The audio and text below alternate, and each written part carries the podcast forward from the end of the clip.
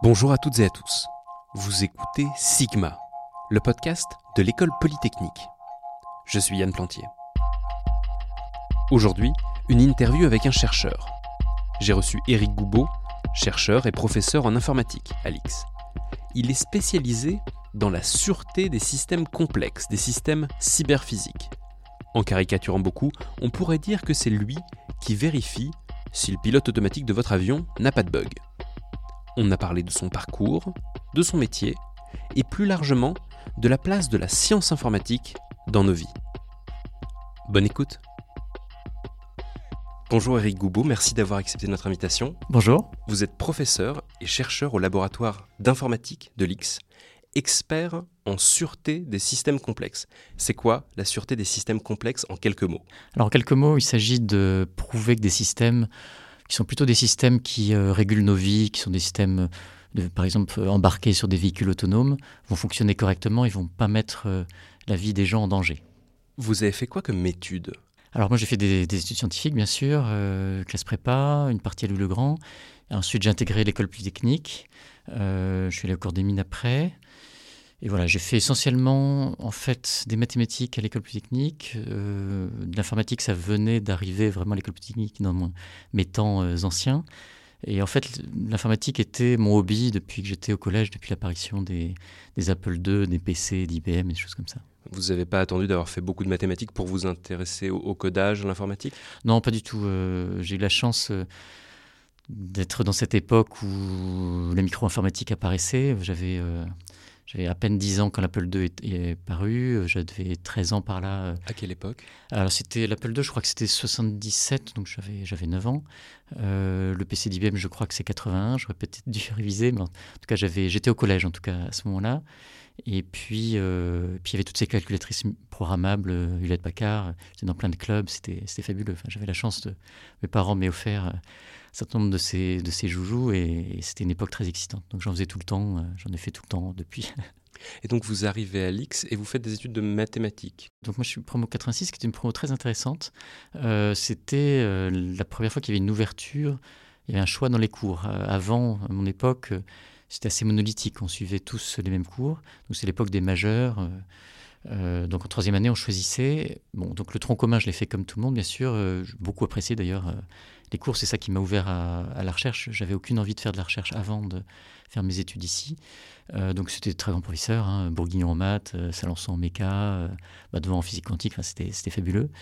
Euh, et puis donc en troisième année, j'ai pu choisir les mathématiques, représentation des groupes de Lie. bon, il y avait aussi les parties équation dérivée partielle, Jean-Michel Bonnier, etc. c'était, assez fabuleux. Donc j'ai surtout choisi les maths, mais en continuant l'informatique comme hobby et l'informatique, vous avez pu en faire à Polytechnique ou ce n'était vraiment pas encore là? Oui, ça venait d'arriver peut-être euh, dans l'enseignement de façon même euh, tout à fait euh, importante déjà. Bon, en fait, grâce en particulier bon, à la direction générale de l'époque, mais aussi de celui qui allait devenir mon, directeur de thèse, donc Patrick Couzeau, qui avait un gros cours là, de 18 blocs à l'époque de tronc commun en informatique, qui brossait un tableau très, très impressionnant de, des techniques algorithmiques et de programmation à l'époque. Donc oui, j'en ai fait. Par contre, j'aurais pu faire une majeure en informatique, mais pour plein de raisons, euh, bon, des raisons de d'attrait vis-à-vis des mathématiques. Je ne savais pas si je voulais continuer en mathématiques pures ou en informatique. Et, aussi parce que je sentais que si je voulais faire de l'informatique, ce que j'ai fait au final, euh, c'était vraiment l'informatique mathématique, l'informatique théorique qui m'intéressait. Donc autant faire le maximum de mathématiques et d'avoir euh, voilà, des, des, une ouverture. La passerelle était relativement simple dans ce sens-là? Alors je trouve dans ce sens-là, oui, je trouve que c'est une des qualités de, du système d'enseignement français et, des grandes écoles, par exemple, de l'école polytechnique en particulier, bon, d'école normale supérieure aussi, des étudiants qui ont une culture mathématique euh, très impressionnante euh, par rapport à leurs homologues à l'étranger. Et d'arriver à bâtir là-dessus euh, dans différentes sciences comme l'informatique, je trouve, est un, une des grandes plus-values du système français et du système à l'école polytechnique en particulier. À l'école polytechnique, il y a aussi évidemment la, la multidisciplinarité. Hein. Beaucoup de choses en physique m'ont m'ont éclairé dans ce que je faisais plus tard. Mais cette jonction mathématique-informatique est fondamentale, je pense, et apporte beaucoup à l'informatique. Je pense aussi aux mathématiques.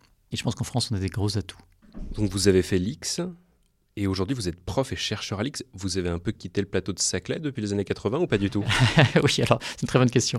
Euh, j'ai eu l'impression de revenir chez papa-maman euh, adulte euh, quand j'ai repris un temps plein ici en 2014. En fait, je suis à temps plein depuis 2014. j'ai beaucoup hésité parce que ça fait un peu bizarre de ne pas trop quitter ses origines d'une certaine façon. Alors, ma thèse, je l'ai faite quand même à, à l'école normale. Certes, j'ai suivi mon professeur de l'école polytechnique de de, l'époque, Patrick Couzeau, qui était parti de l'école normale à l'époque. Donc j'ai revu le quartier latin, ce qui n'est pas désagréable.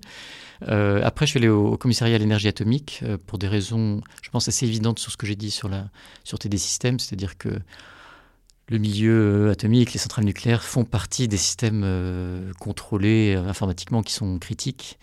Et puis ça m'a ouvert aussi à d'autres contacts, en particulier dans l'industrie, qui étaient très intéressants. Mais certes, c'était aussi le plateau de Saclay. C'était à 400 mètres, en l'occurrence, à Nanoinov.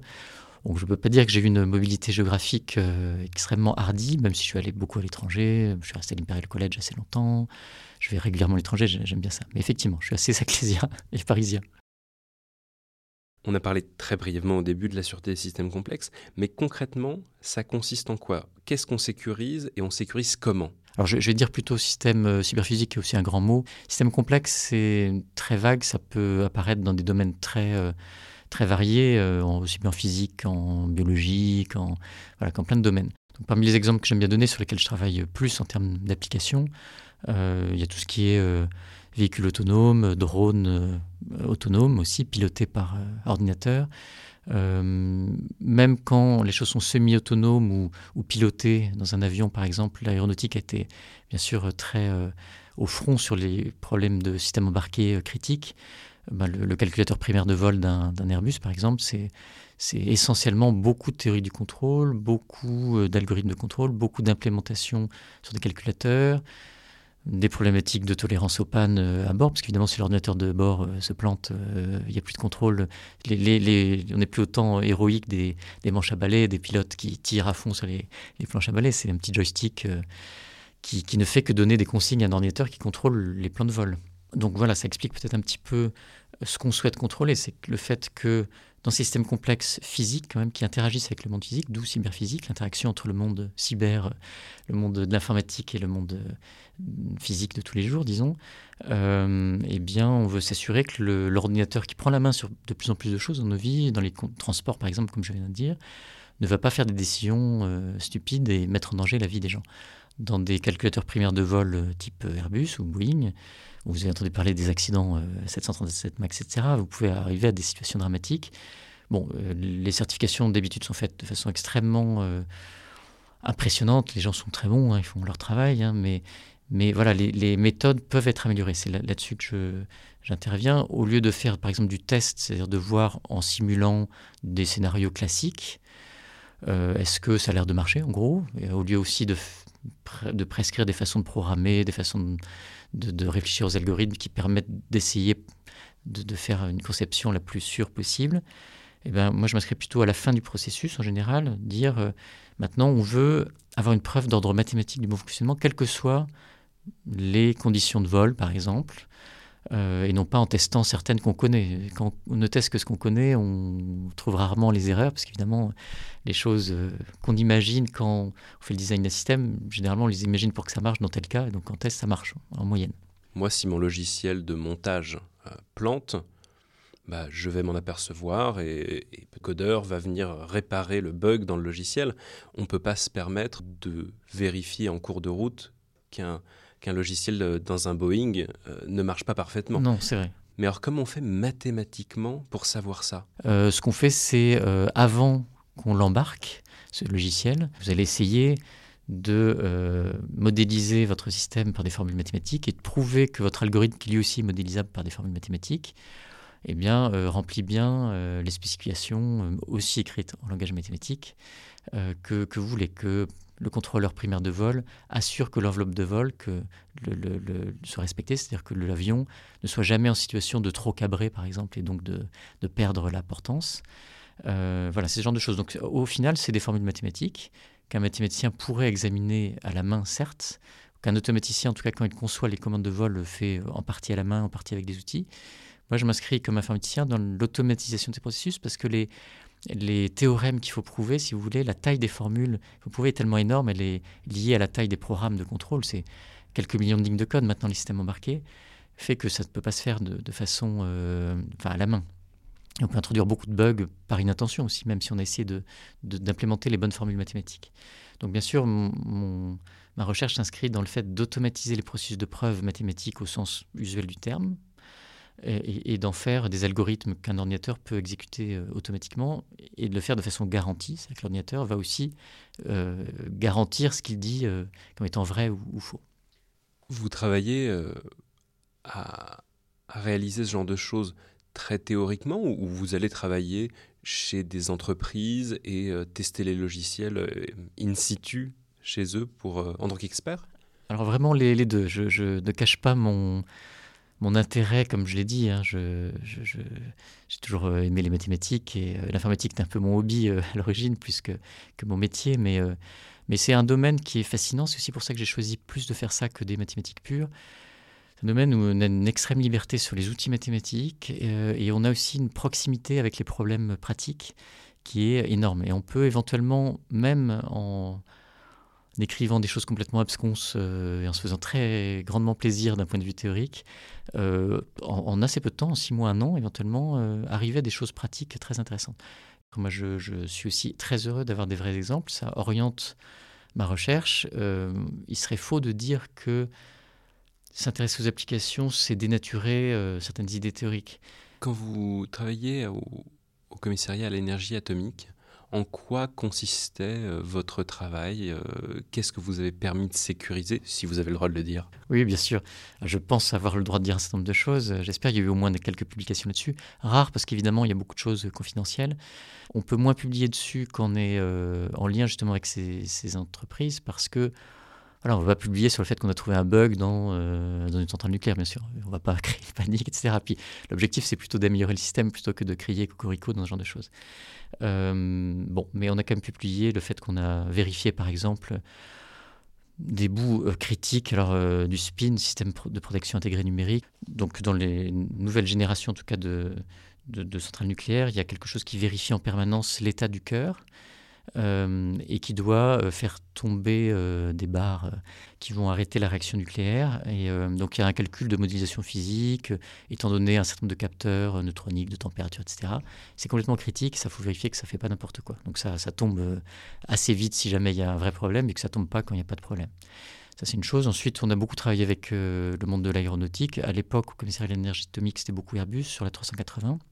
On a publié un certain nombre de choses sur le, contrôleur primaire de vol, d'autres collègues à l'école normale aussi et à d'autres endroits. Bon, c'était passionnant, on a d'excellents collègues. Je regrette toujours que la 380, qui est un magnifique avion, ne soit plus euh, en service bientôt. Ça vous embête pas euh, d'arriver après le logiciel pour le corriger? Euh, je, pense que je ressentirais une frustration à pas être celui qui a, qui a farfouillé au départ, qui a créé la chose. Ah oui, vous avez tout à fait raison. C'est c'est un grand débat et euh, dans les méthodes formelles, ça s'appelle les méthodes formelles, disons les, affaires de preuves mathématiques dont je vous parle en informatique. Euh, on essaie bien sûr de dire à tous nos collègues euh, industriels et qui en sont conscients, mais il y a des contraintes autres aussi, ainsi que dans le domaine académique, qu'il faut avoir l'idée de la preuve dès le début et bien sûr faire ça à toutes les étapes. Alors il y, a des, cycles de vie de logiciel dans lesquels tout ça est intégré théoriquement, etc. Les méthodes formelles sont généralement pas intégrées aussitôt parce que c'est un petit peu lourd. Euh, malgré les outils, euh, il y a encore des progrès à faire. Puis il faut quand même euh, des, connaissances particulières pour les mettre en œuvre.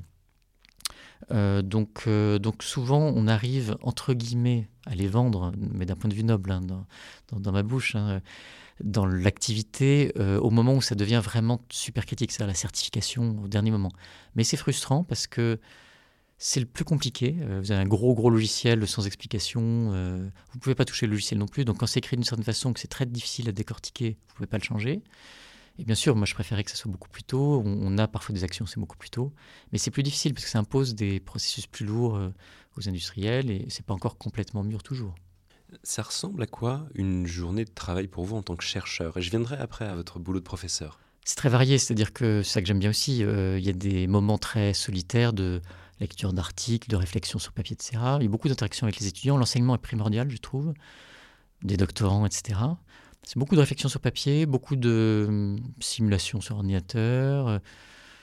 Et puis c'est beaucoup d'échanges avec des collègues à l'international, etc. C'est un travail difficile. C'est pas, pas solitaire devant son PC 8 heures par jour? Alors, euh, par période, par période, ça peut être solitaire, devant une feuille de papier ou devant le, PC ou le, Mac en l'occurrence, pour ne pas faire de pub.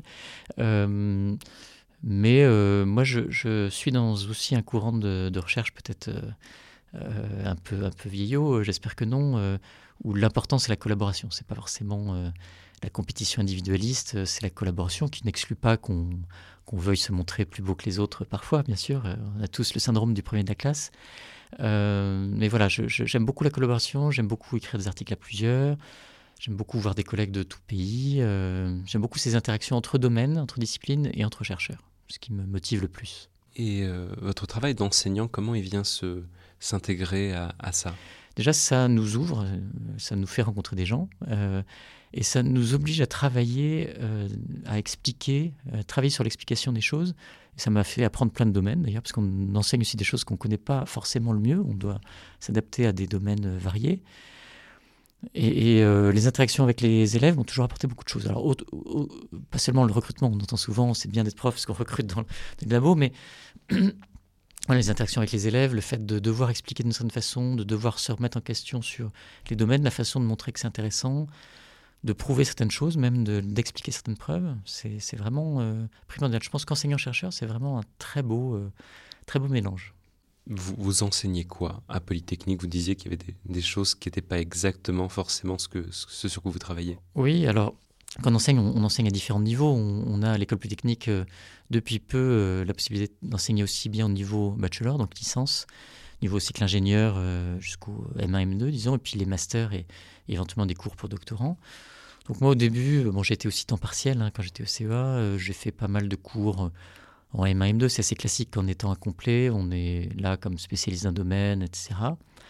Puis de plus en plus, bon, quand, par exemple quand j'étais nommé professeur à temps incomplet ici, il paraissait euh, assez normal de participer aux enseignements de tronc commun, ça fait partie des, des, charges normales pour un professeur, des grands cours. Euh, il y a eu une opportunité à un moment donné donc j'ai enseigné euh, entre commun, par exemple, c'était l'Infra 121 à l'époque, langage de programmation euh, un peu avancé, mais quand même niveau L3. Ce qui m'a beaucoup changé parce que j'avais pas du tout l'habitude de, publics non spécialistes. Et puis finalement, les langages de programmation, c'est quelque chose que je connais. La sémantique des langages de programmation est quelque chose que j'ai beaucoup, sur lequel je travaille, disons. Mais c'est pas le cœur de mon travail. La programmation en tant que telle, le génie logiciel, par exemple, c'est pas du tout le cœur de mon travail. bien sûr, j'ai dû m'adapter à un certain nombre de choses. Donc j'ai euh, ensuite euh, des choses en deuxième année euh, sur la programmation parallèle distribuée. Alors ça fait partie de mes recherches, la, preuve de système distribué, l'algorithmique aussi. Mais la programmation en tant que telle de ces systèmes, il a fallu que j'apprenne pas mal de choses. Par exemple, c'est pas, j'en programme un certain nombre, mais pas forcément dans les langages que j'enseigne. Et là, j'ai fait bachelor, troisième année, ça a été très agréable. Sur aussi des aspects programmation et algorithmique qui sont pas mon cœur de, recherche, mais voilà, qui m'ont beaucoup ouvert dans le domaine des sciences, le grand public euh, voit certainement très bien ce que fait un, biologiste, euh, un, médecin, physicien même. On sait ce qu'il cherche et on sait ce qu'il trouve. Dans votre domaine, c'est plus obscur. Alors oui, on a, toujours du mal, je vois les, journées des sciences, on n'a pas forcément enfin, les portes ouvertes comme ça, on a toujours du mal à montrer des choses. Moi, particulièrement, euh, bon, on voit pas grand-chose.